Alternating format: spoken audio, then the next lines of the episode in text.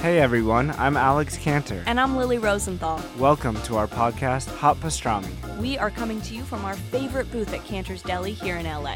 We're going to invite some of our friends to join us for a chat over some matzo ball soup and pastrami sandwiches. So join us for new episodes of Hot Pastrami every week on Apple Podcasts, Spotify, YouTube, or wherever you listen to podcasts. See you soon. Bye.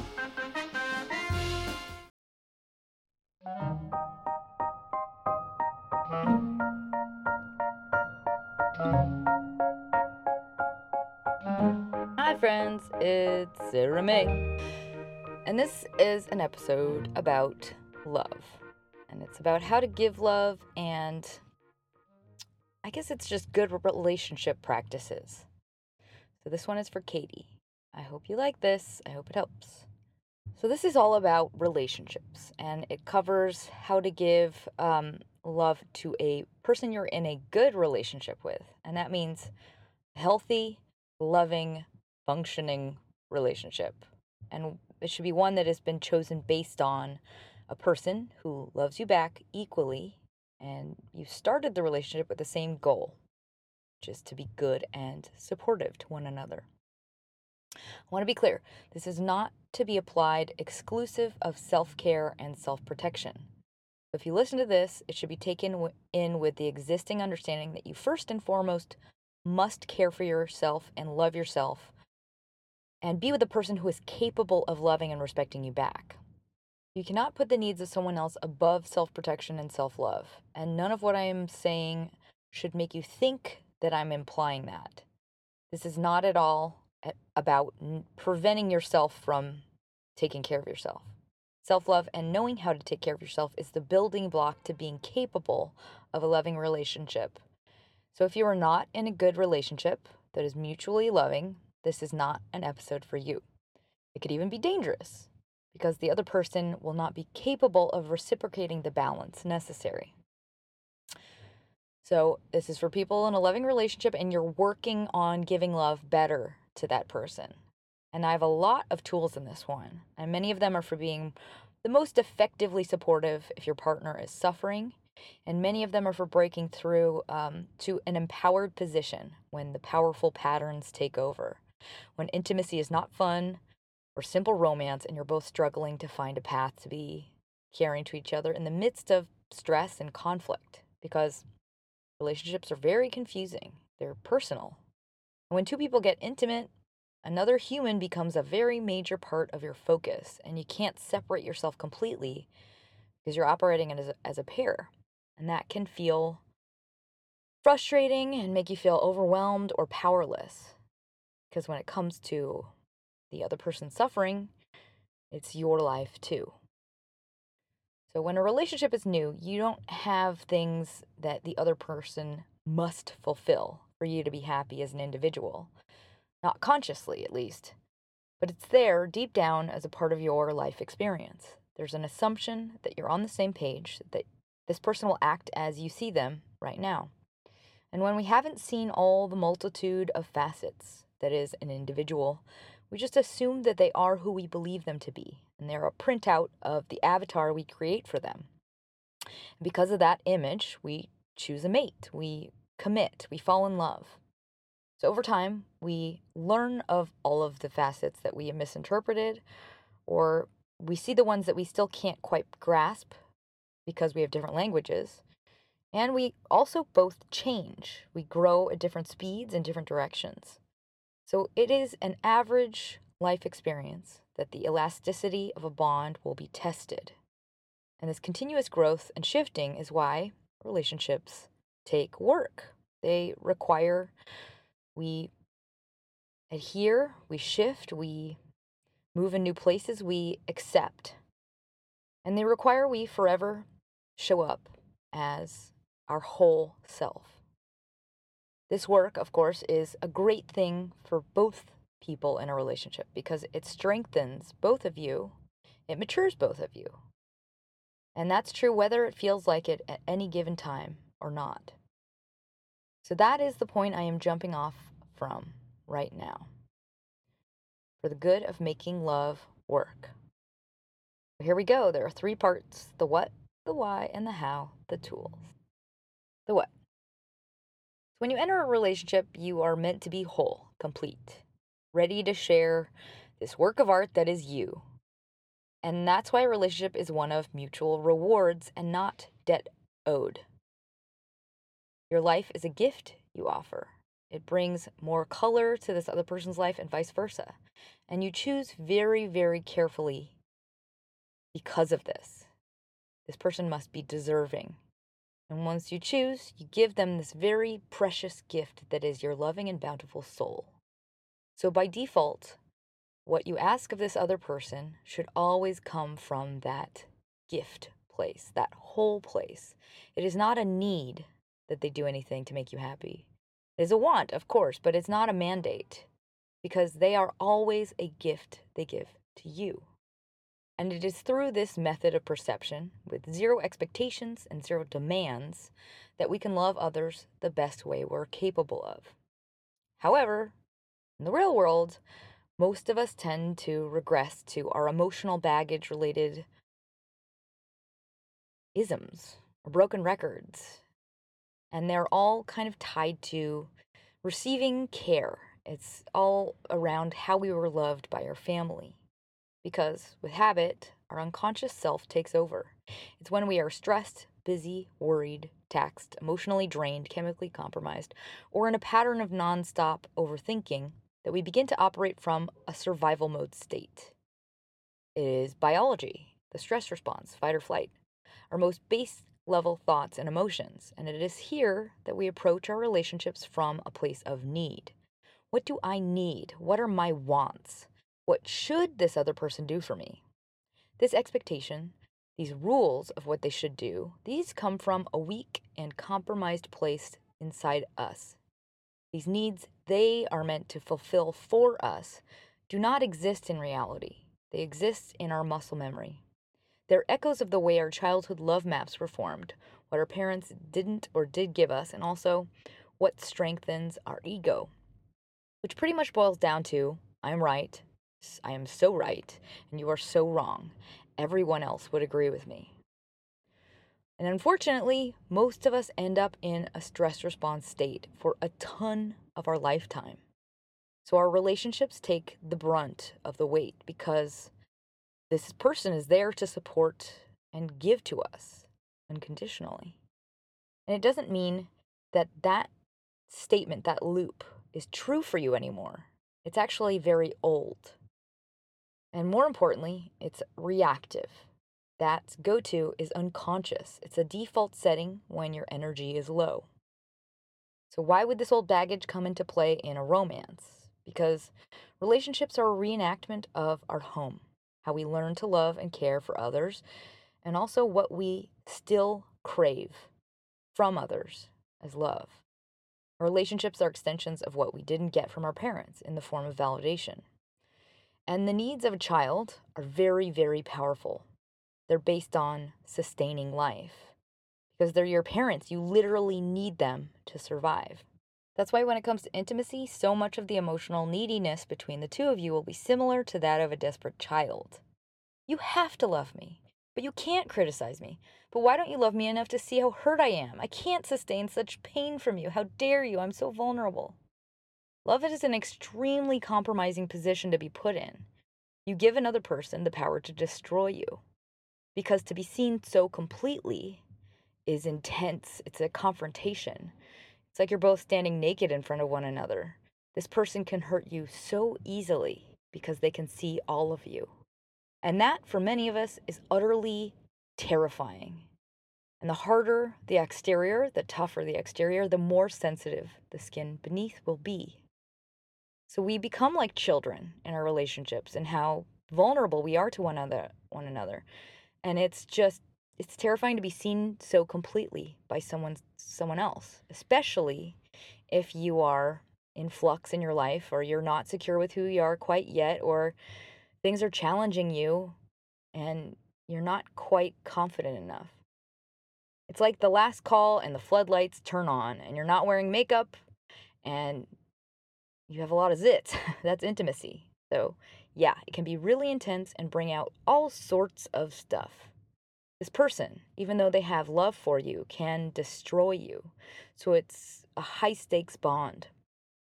This is why it's vital that you, as a loving partner, covet and keep sacred your significant other's heart. Even if you are filled with loathing and frustration, as a partner, your job is to handle that heart with white gloves, always very, very gently. The positive side to this is that when you are secure with another person who loves you, you work out your stuff, you let it out, you go through the knots and tangles that are stuck deep down. So that's a sign that you feel ready and safe to confront your inner issues. And it's how we also test how safe we really are. We finally work out all our stuff, all the crap that's been put away for our lifetime. It usually happens within the first two years of marriage. So it's a good thing that a person feels safe enough to really let the weird out, but it's on the receiving end pretty rough, and it can be an unexpected test to your ability to be the strong one. And it can also put quite a bit of weight on love, to say the least. As you mature and grow up, you realize that the person you have chosen is and will be just who they are. They are not who you wish they were or want them to be. They are human and flawed, and even if you think they should want to be a different way, that expectation is unfair and unrealistic. And the sooner you get to that truth and accept it, the faster you will be happy and get the love you want. Once you let go of the pain of your own expectations, you become truly empowered to act based on your own best interests, as well as those of the, the person you love. Why? Because you're not basing things on your unmet wants. You're basing them on truth and on tactical moves of what gets me what I want, what is outside of my control. Because truthfully, the most pain you experience comes from you on you, from you feeling a victim to how this person is not in reality what you deem they should be. Part two, the why. Here's just some typical stuff that gets in the way of our love the ego. The ego is our thinking, calculating, solving brain, and it's what overdevelops power or emphasis in us when we are operating nonstop from our thoughts, from a thinking brain, when we're solving and like when you don't shut down and you're just always on. So when we get stressed or really busy or we begin to operate by habit or patterns, and there are lots of patterns in relationships, you go into kind of a base level survival operation mode you are quite literally operating on power saving because it's you're, you're operating from habit. In other words, you're unconscious. So it is when you live from this place, this place of the ego. The ego is the the pattern maker. It's what will be labeling everything. Who's right, who's wrong, and what the points are. What are things to collect and remember to reaffirm your constructed identity?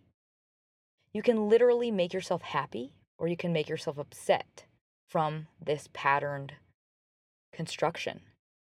I'm sure you've had that experience a million times where you start to define in your brain, like that you should feel sad, that you have such a, a right to feel sad. And you can literally start, you, it's almost like hitting play on a record.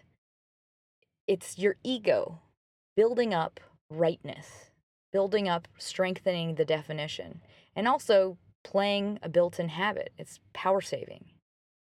But regardless of how automated it feels, it's a choice. When you actually make yourself feel victimy or sad or angry, when you imagine and play out the sin against you and you choose to feel pain, that is a lazy, what you might believe is out of your control, but it's a choice. In that moment, the time you can let something go, but you lean in favor of, but it's unfair, that instinct is your ego. And it's coming from a place of trigger points. It's like the pinball machine. It's usually coming from a place of fatigue, or you're just probably likely unaware that you have a decision to make, and that that is not who you truly are. Who is the true you? the one who wants love and peace and to be out of a stupid pattern that makes your relationship unfun for both of you. You are the higher self who is listening to this and having tiny bells ring in the recesses of your heart. That is the true you with an empowered, motivated decision to change because you don't want this stuff. You don't want those patterns to play out. That's not you. That's just habit built in. Stress. Love is like a rubber band around the two of you, and it needs to maintain its elasticity. So when you go through too much stress early on in your relationship, you put your bond through too much pressure. You can literally break it. And that doesn't mean it can't be rebuilt, but that must be done deliberately with care and attention. You have to foster the, the love part again. And to do that, one person has to start and they have to go all in. That person can inspire the change from the other person, but it's like you have to throw away the old rule book and get a new one and stick to it. Show you really mean it. The yin with the missing yang will alter the shape of your patterns together. So when you choose yourself, you don't realize the person can't keep going on the same way because you're no longer completing the other half of it. So if those are toxic patterns in your life that you're experiencing, you have to be the one to start. You start the change when you stop making yourself into the other half.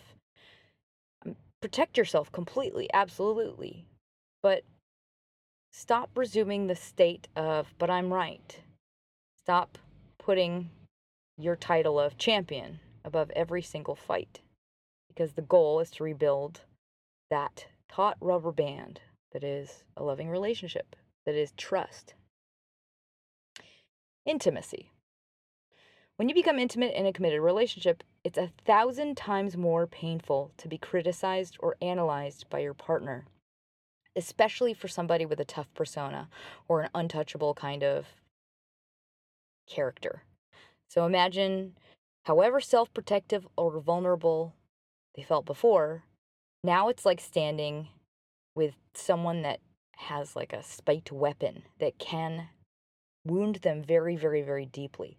And this is what can damage your bond immensely when you can't see how extremely damaging your words and actions are and how badly a person actually takes them because it's not apples to apples.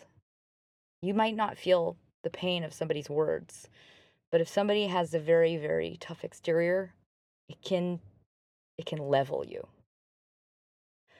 Languages. So how others show their love and work their hardest is different per person. And when a person is pushed to their limit or you already have built-in expectations and they feel overcome by them, sometimes people give up. I'll repeat that people give up. And that's when things start getting very bitter and fights are rampant because when they're already operating from a deficit, they've already disappointed you.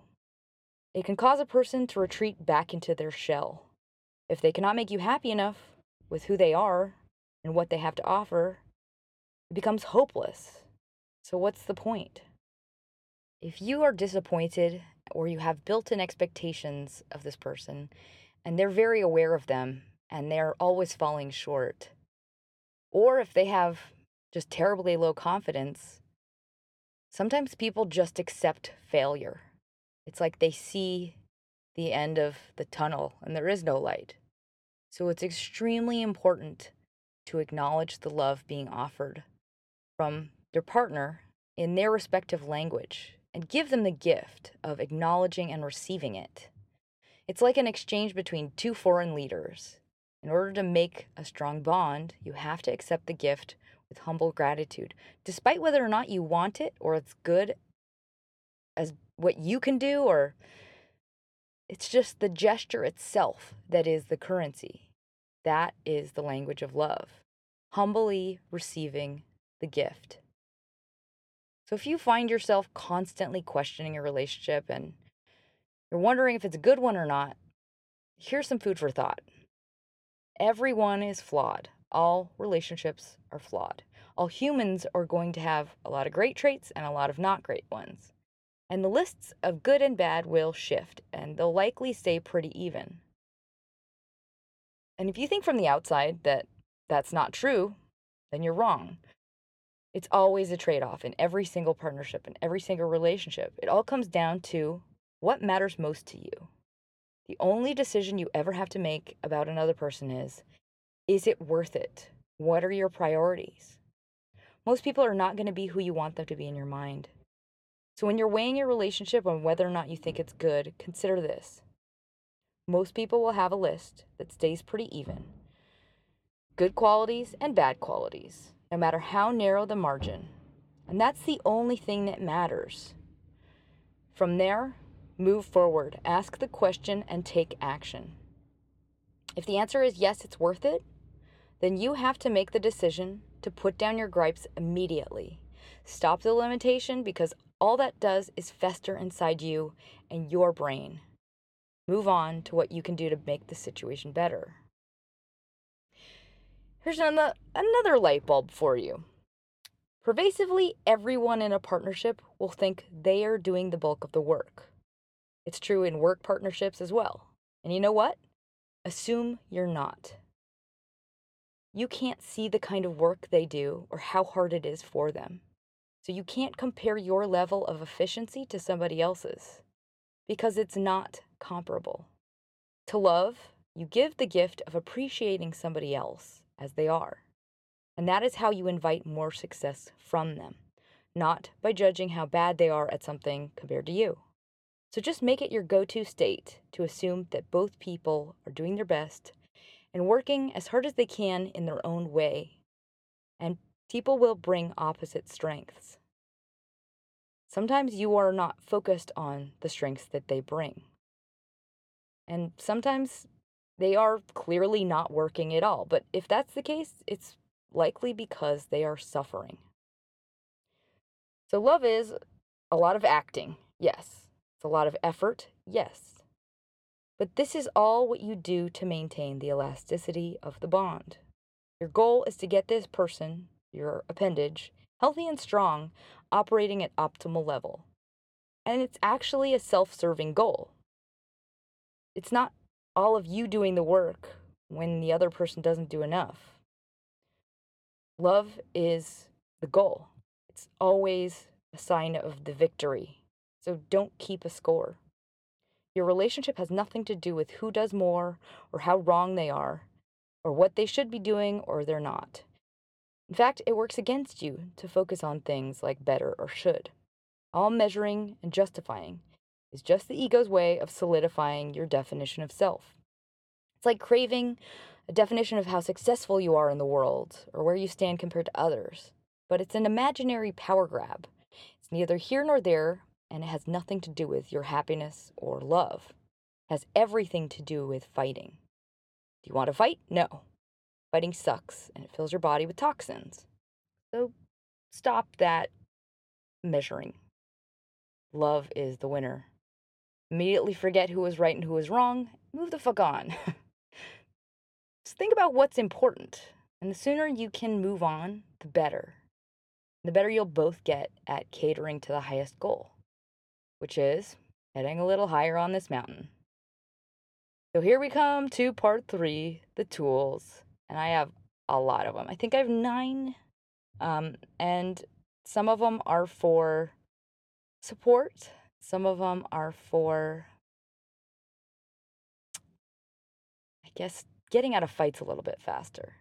A lot of these are no brainers, they're more like gentle reminders or refreshers. So think of these as a way to become more conscious as you move forward with your significant other. Because when you're in a relationship, it's really easy to lose perspective. You're isolated. You're on the face of the mountain with just this one other person, and all you can see is yourself and your own perspective.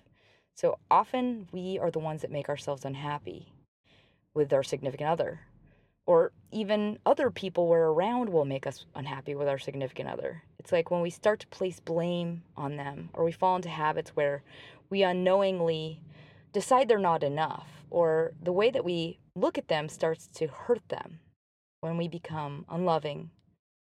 There are things that become not unconditional when we stop coming from our whole, non needy place. So I want you to begin by thinking of your relationship as something healthy and growing, something you want not to be based on need, but to be based only on mutual benefit, like a continuous game of Secret Santa. You agree to be together based on mutual strength. You want to push your other half higher and higher so that they can eventually pull you up when you need it. So here we go, number one. This tool is called Love from Your Highest Self, not your reactive self. So, what, what I mean by that is you, the real you, is who you decide to be right now from a rational and whole place the person who wants to enact all of the things I'm describing. That is you, not the person who gets mad and can't help themselves when they're upset and hurt. That's your weakest, reactive, survival mode, mode ego driven place. So, this highest self is also a truth that exceeds the word of the other person.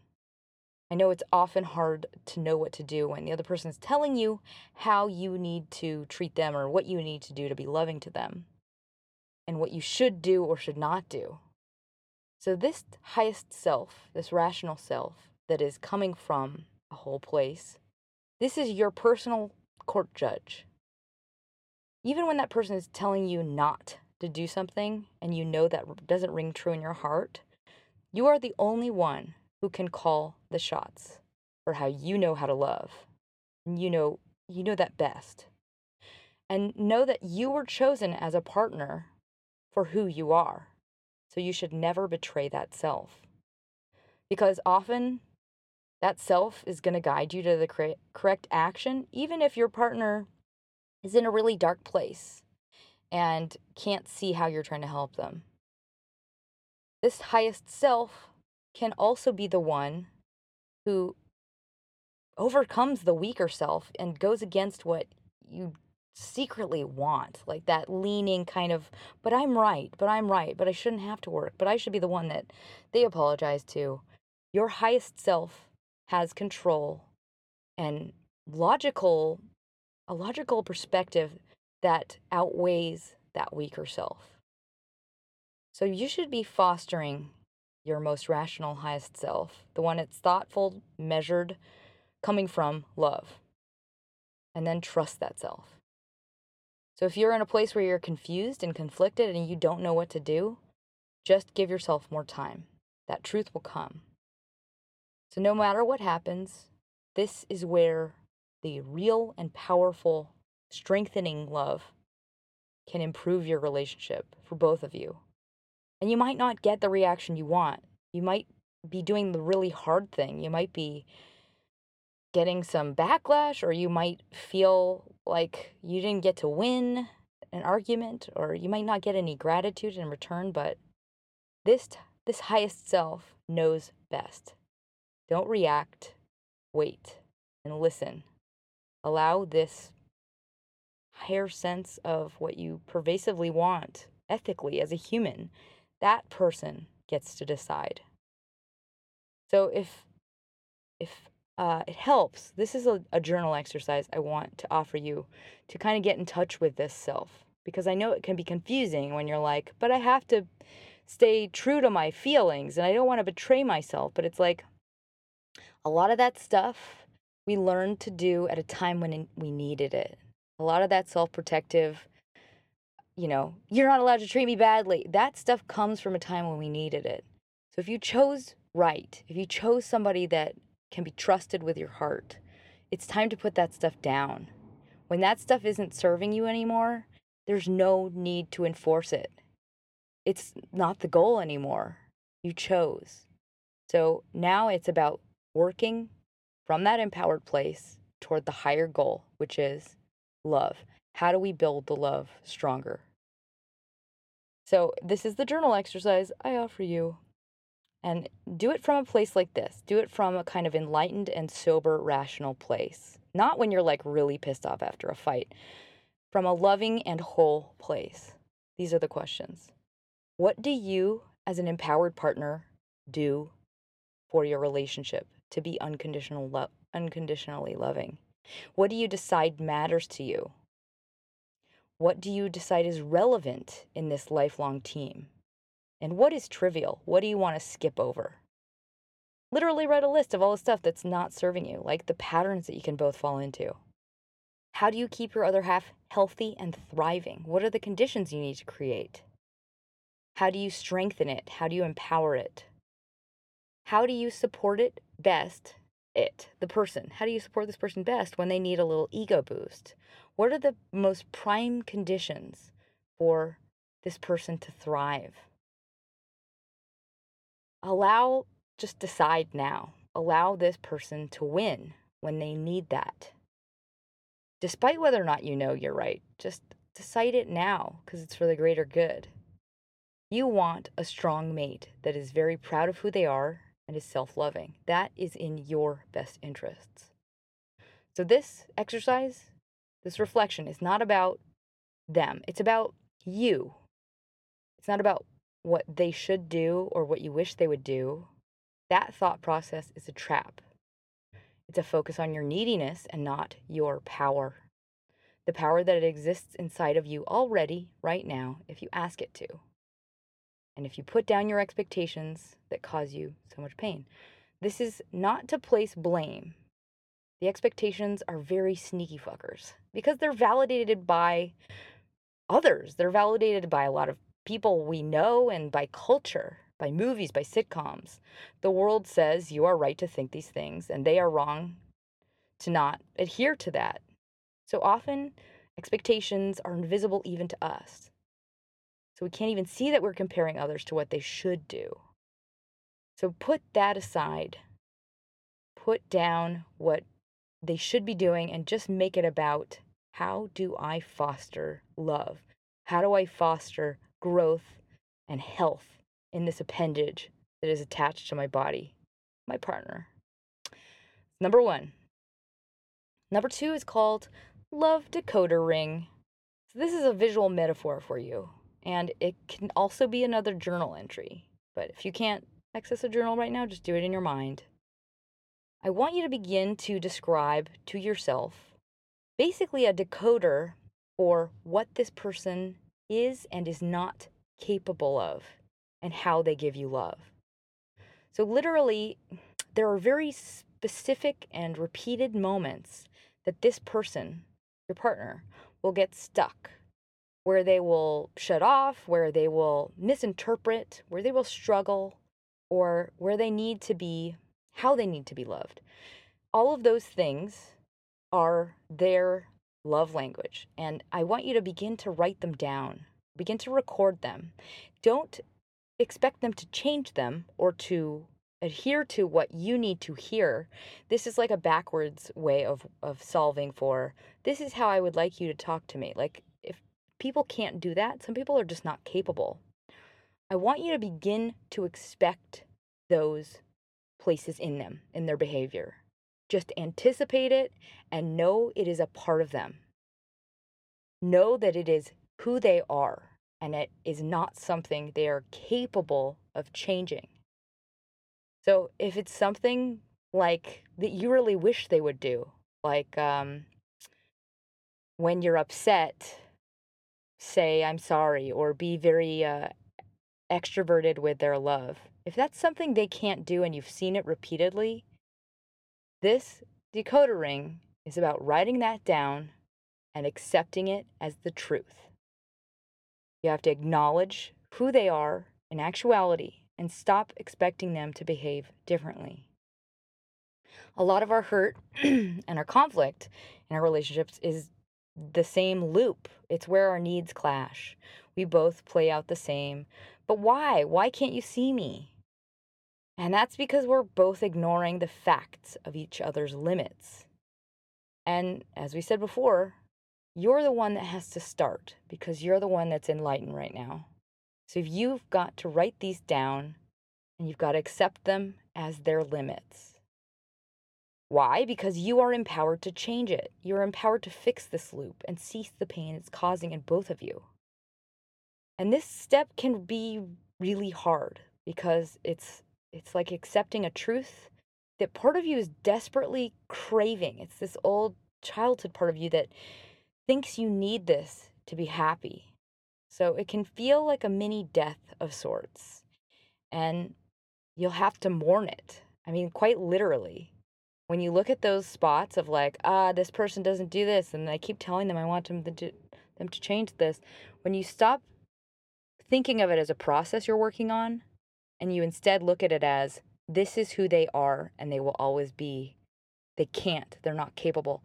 That feels very, very sad. So expect that to happen. Anticipate it.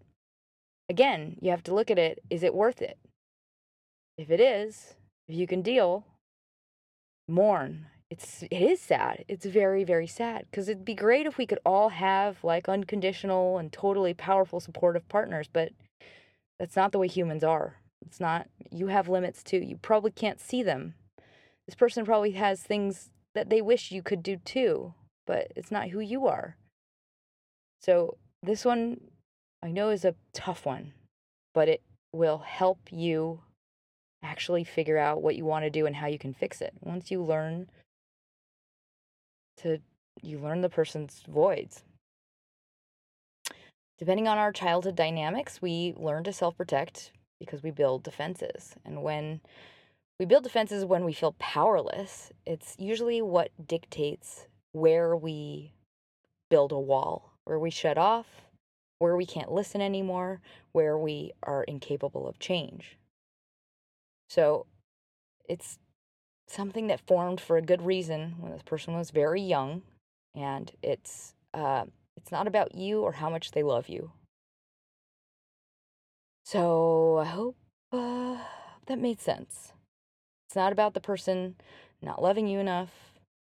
It's just an old piece of who they are, how they formed. Alrighty, number three. Number three is called Love is a garden, and you are the rain. So, this is a way to be loving and supportive, and um, it's a way to think about your role in the partnership, especially if the other person is suffering and you are trying to help them. Just keep misting them lightly and giving them nutrients, and all of it is soaking through. It's just dripping through at its own rate and it's just filtering through the soil. Just be that delicate and that constant and that pervasive. Just watch life thrive at its own pace. If you're wondering how to help somebody see things your way when they're stuck or you're frustrated because you're unable to, you keep telling them the path and yet they can't take your advice, just close your eyes step back and think of just raindrops falling on your face. Be that gentle always with your love. You should just be like a presence that's nourishing, refreshing, and a source of comfort and life and and love. What's most important to think about is that their life is not yours, and you are mo- you're not able to take over their body and fix things for them, and nor can you tell them how to feel about their life and everything in it. They have to grow themselves at their own speed. But this doesn't mean you don't say what you need to say or that you hold back what you believe will be loving and helpful. It just means be a drizzle. Just feed them. Don't bully them or expose their roots. Just be a constant, nourishing presence and just think of it from a zero expectations point of view. This is just const you know that's what the best kind of love is it's when people are able to thrive when they feel the most comfortable and that they are accepted unconditionally that's also more likely when they can hear you when you really do need to say something loud when you've consistently been uh, kind of a nourishing presence, when you say something like, no, this is like serious and you need to hear me, or you confront them, they will really hear you just by contrast. So be the drizzle. Number four, this tool is called bad tattoos. So, bad tattoos. this is how you talk to somebody else that has a bad tattoo. You show them yours. And this is also how you allow somebody to accept themselves and confront solutions or how they can hear criticism. You have to show them your hideous tattoo. so if this person you love is struggling with something, um, it'll feel really patronizing to tell them why they should feel XYZ or they should be doing XYZ. So instead, use yourself. Use yourself as an example. Always start with yourself. Commiserate and then end with the light and happy solution. So it's like secretly teaching, but always with a focus on yourself. You can't ever make someone feel like they are unaccepted as they are or that they're not okay being as they are. Just give them a peek into the truth inside of you. And don't force it. Just treat each each thing like it's an offering. Unrelated to them, something you're offering them like this little insight that you offer from your own experience. Because you can't make someone hear you. They have to be ready to hear you. And they have to be primed to hear you. It's actually a Buddhist principle, which is when the student is ready, the teacher arrives. It's like you could be saying the same thing every single day for 30 years, and w- one day they will be ready to hear it. And that's when it'll finally sink in. So everything you offer is just that it's an offering. That's number four. Five. Number five is play double dutch. So I think this section is actually, we're in the um, how to give constructive criticism slash how to best navigate uh, conflict. So play double dutch. In other words, communication and being heard in a way that this person can understand that you are loving is all about timing. So think of it like you're jumping through a pair of jump ropes. In order to get what you want, you need to time that jump. So keep it in your journal if you uh, can remember it. Notate when and how this person can best hear you. Like, what is the style of communication that is best for them to soak in things? And just be patient, watch, anticipate, and then jump in. So you're on the same in the same tempo with this person. Just always wait for that perfect window. Often, often when it comes to difficult communication, you need to deliver it in a method that is not going to cause a shutdown, like a security shutdown. So, for example, humor is the best in my relationship. When it's something's delivered in a casual, humorous way, it's non-threatening and it's totally doable. So, pick the safest way to hand off something serious. Number 5. Number 6. this is called Olympic listening or heart-shaped ear holes. So basically, it's simple. The tool is listening, but listen like it's a pro sport. So much of love and affection is in how you show up, it's in your body language. At the end of the day, if you can be physically completely present and attention wise completely present and offer that attention to this person unconditionally, it is the most healing and powerful form of love you can give them. It can actually boost their confidence quite a bit. So shut off the editing software that can play in your brain and analyze. It's just listen with all of yourself, as though it's the first time you have ever spoken to them and you have no idea what they're going to say. Because you will likely discover you are actually hearing new words. Even though you've probably heard something similar, you're hearing it for the first time. It's like our brain begins to filter things as we get to know somebody and we believe that we are understanding what they're they're going to say like we know what they're going to say and it's an unconscious pattern that starts but once you listen completely a thousand percent in person you actually hear totally new information not to mention very very uh, communicative nuances there's a lot of information that's exchanged and just the little inflections and the timing and the tone that's a very, very powerful form. I'm saying a lot of very, varies, but You get my drift. Anyway, pay uber attention without the anticipating, and you will gather a whole new meaning, almost like you are searching from for some unexpected key to arrive, and very likely it will. Listening is the greatest tool in all relationships because we all really just want to be seen. We want to be understood. And it's super healing and powerful to give this gift to another person. And especially when it's somebody that they respect, that knows them, it can be incredibly healing.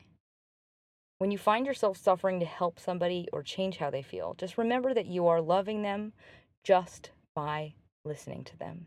That's your job, to be present with them and allow them to go through their process at the speed they need to. Positive feedback always helps. Just think of yourself like you're a firm pillow. And when they want an answer, they will ask for it. Usually, they just want to be heard. Number seven. Number seven is called We Exchange Love in Gift Cards. So every action is like a gift card, and it's up to you to give it its value by appreciating it. You have to take in every action and take it in as though it's an exchange of love and really value it fully. Cash it in. Your heart needs to redeem the value. Like my exhausted metaphor. And yes, it takes work to do this, to process it, to like do the translation, but think of the goal to be better at giving and receiving love. You might as well be from different planets because you speak different languages. So if you want to read their language, go through this practice of noticing the intent of love behind every kind of action. Even the little things. Appreciate every gesture they do for you and really make it into a gift that has materialized before you. And don't judge it based on if you did that better or if it's not that big a deal as far as your abilities go. Like, just make it a habit to give the gift its real value. It'll actually be experienced by you as much more wonderful as well. You'll start to see yourself noticing more gifts because of this practice. So that's number seven. Number eight, partner swap. I use this one all the time and I love it. No, I'm not talking about having sex with your friend's partner. It's only um it's this is about having friends with healthy and loving relationships. And it's a great way for figuring out a better way to feel when you're stuck. So, the first part of the tool is you have to actually find a benchmark couple. A couple that represents to you like an ideal, healthy, mutually beneficial relationship.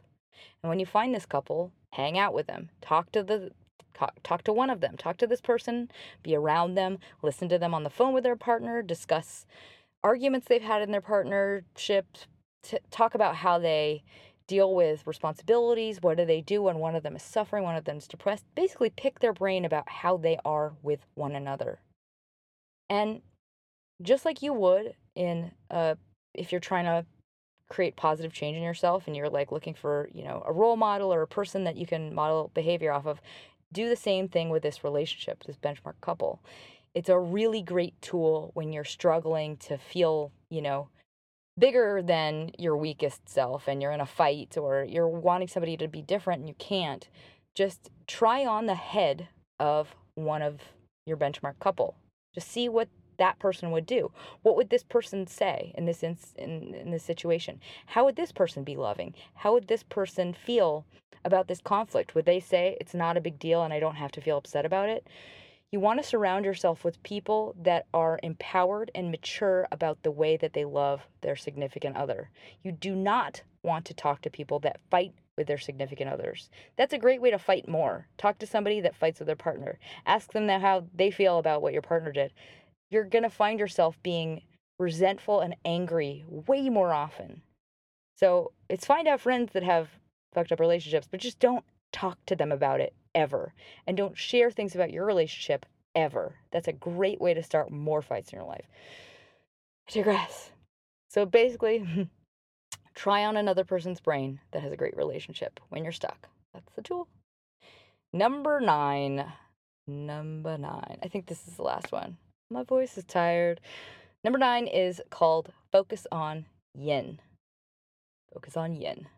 So if things aren't changing in your relationship and you want them to, examine new ways that you can alter your habits, the ones that you do, because you are half of this rhythm. How would you change the yin that is now completing their yang? The yin yang starts with one side changing, and you have to do that without expectation. Do it completely focused only on you and your body, your hands, your day, what you can control. Let go of anything they would do. Change the meaning for you, change the habit for you. Choose other. And don't blame them for what they are not doing according to your beliefs. Stop assigning yourself the victimhood. It's it's all about correcting emotional patterns or behavior patterns, and you get to choose. So focus on the yin. That's number 9. When will they finally say thank you for all the work you're doing? How about never? yeah, thank you would be nice, sure, but it really has no place in this arena. It's not relevant as a word when it comes to this kind of currency. You likely won't see a thank you, or you won't see the effects of your gift giving unless you both experience a drastic marker of time. Just like you can't see yourself aging or maturing, you can't look at this process like that. You can't expect to see them realize what you're doing, but that's not why you're doing it. The process of loving, the way you give love, the more you give, it furthers your course. And the more you expect or demand, the more you hold yourself back. Everyone is entitled to their own unique path on their own time, and they might never agree with you or see the good in how you're trying so hard to be loving to them. But if you are truly coming from a loving place, you will do it anyway. So when you give your gift, give yourself a gentle reminder that you expect nothing in return, including any particular outcome. The giving must allow the other person to have their own experience and be accepted as they are without taking care of you in the process. Giving is unselfish, and we do it best when we are capable, when our reservoir is bountiful, when we are filled with joy and confidence. So keep that in mind if you catch yourself resenting what someone is not giving you in return. If you love this person and they're going through a rough time, consciously be the stronger one. If you are ready and capable, consciously be the ready and capable one. It's a great thing to be and some something that person will likely appreciate so much more deeply after they're through the weeds. Just think about your own experience in this way. When you were suffering and you really needed someone's help desperately, and somebody showed up for you and asked nothing of you, completely able and ready to give their love to you, it was probably just profound. It's such a deeply life altering, universe altering experience. It's so humbling to be loved unconditionally. It's something you could never repay. There is no thing that could repay it. And therefore, it exists as this most powerful gift we have to give. It's that bond, that unconditional, unwavering gift that becomes the measure of who you are as a human being. And it's something that cannot be quantified or described or debated in value. It's pure and uncut. It's the most powerful thing in all of human existence. And that's pretty fucking awesome. It's pretty wonderful. It's, it's like the most healing, limitless resource that we have to give inside of us with nothing else but our hearts. And that is the beauty of being in a relationship. You get to give that incredible, potent amazing feeling to somebody else just by being yourself.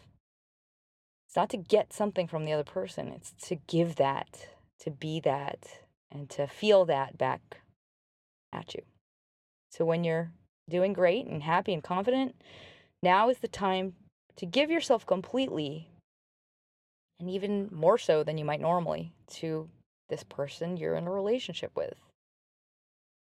Just like mountain climbers belaying up a mountain face, you're going to reach impossible places together.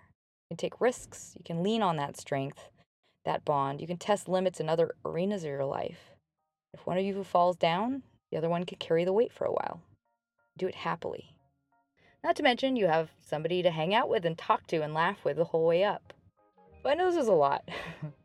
I hope you got something out of it. And just a reminder this is just my opinion. So if there was stuff that didn't ring true for you, just take what you like and leave the rest. And uh, have lots of love. Uh, I hope you have a good one. Don't forget to smile.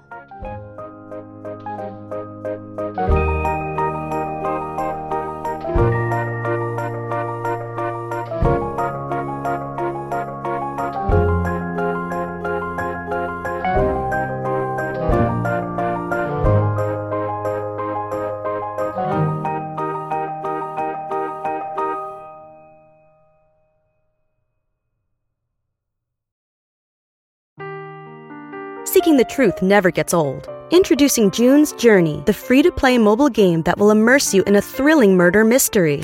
Join June Parker as she uncovers hidden objects and clues to solve her sister's death in a beautifully illustrated world set in the roaring 20s. With new chapters added every week, the excitement never ends. Download June's Journey now on your Android or iOS device or play on PC through Facebook Games.